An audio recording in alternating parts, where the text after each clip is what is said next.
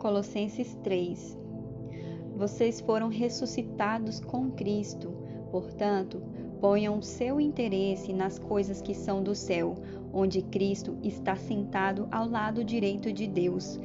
Pensem nas coisas lá do alto e não nas que são aqui da terra, porque vocês já morreram e a vida de vocês está escondida com Cristo, que está unido com Deus.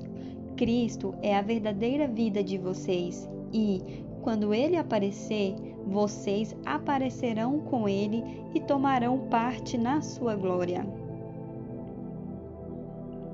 Portanto, mantenha os desejos deste mundo que agem em vocês, isto é, a imoralidade sexual, a indecência, as paixões más, os maus desejos e a cobiça, porque a cobiça é um tipo de idolatria pois é por causa dessas coisas que o castigo de Deus cairá sobre os que não lhe obedecem.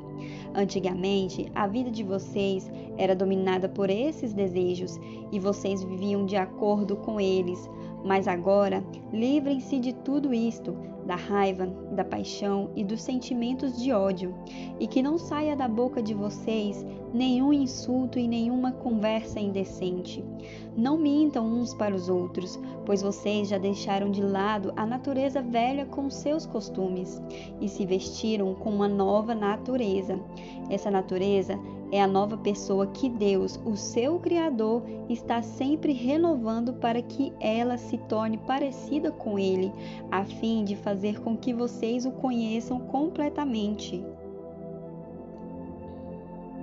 Com o resultado disso, já não existem mais judeus e não judeus, circuncidados e não circuncidados, não civilizados, selvagens, escravos ou pessoas livres, mas Cristo é tudo e está em todos.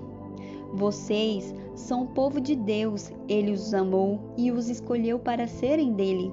Portanto, vistam-se de misericórdia, de bondade, de humildade, de delicadeza e de paciência. Não fiquem irritados uns com os outros e perdoem uns aos outros, caso alguém tenha alguma queixa contra outra pessoa. Assim como o Senhor perdoou vocês, perdoem uns aos outros.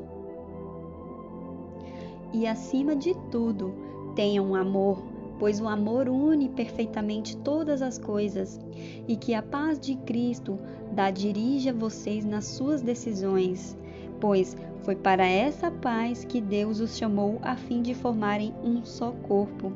E sejam agradecidos que a mensagem de Cristo, com toda a sua riqueza, viva no coração de vocês. Ensinem e instruam uns aos outros com toda a sabedoria Cantem salmos, hinos e canções espirituais. Louvem a Deus com gratidão no coração. E tudo o que vocês fizerem ou disserem, façam em nome do Senhor Jesus e por meio dele agradeçam a Deus, o Pai.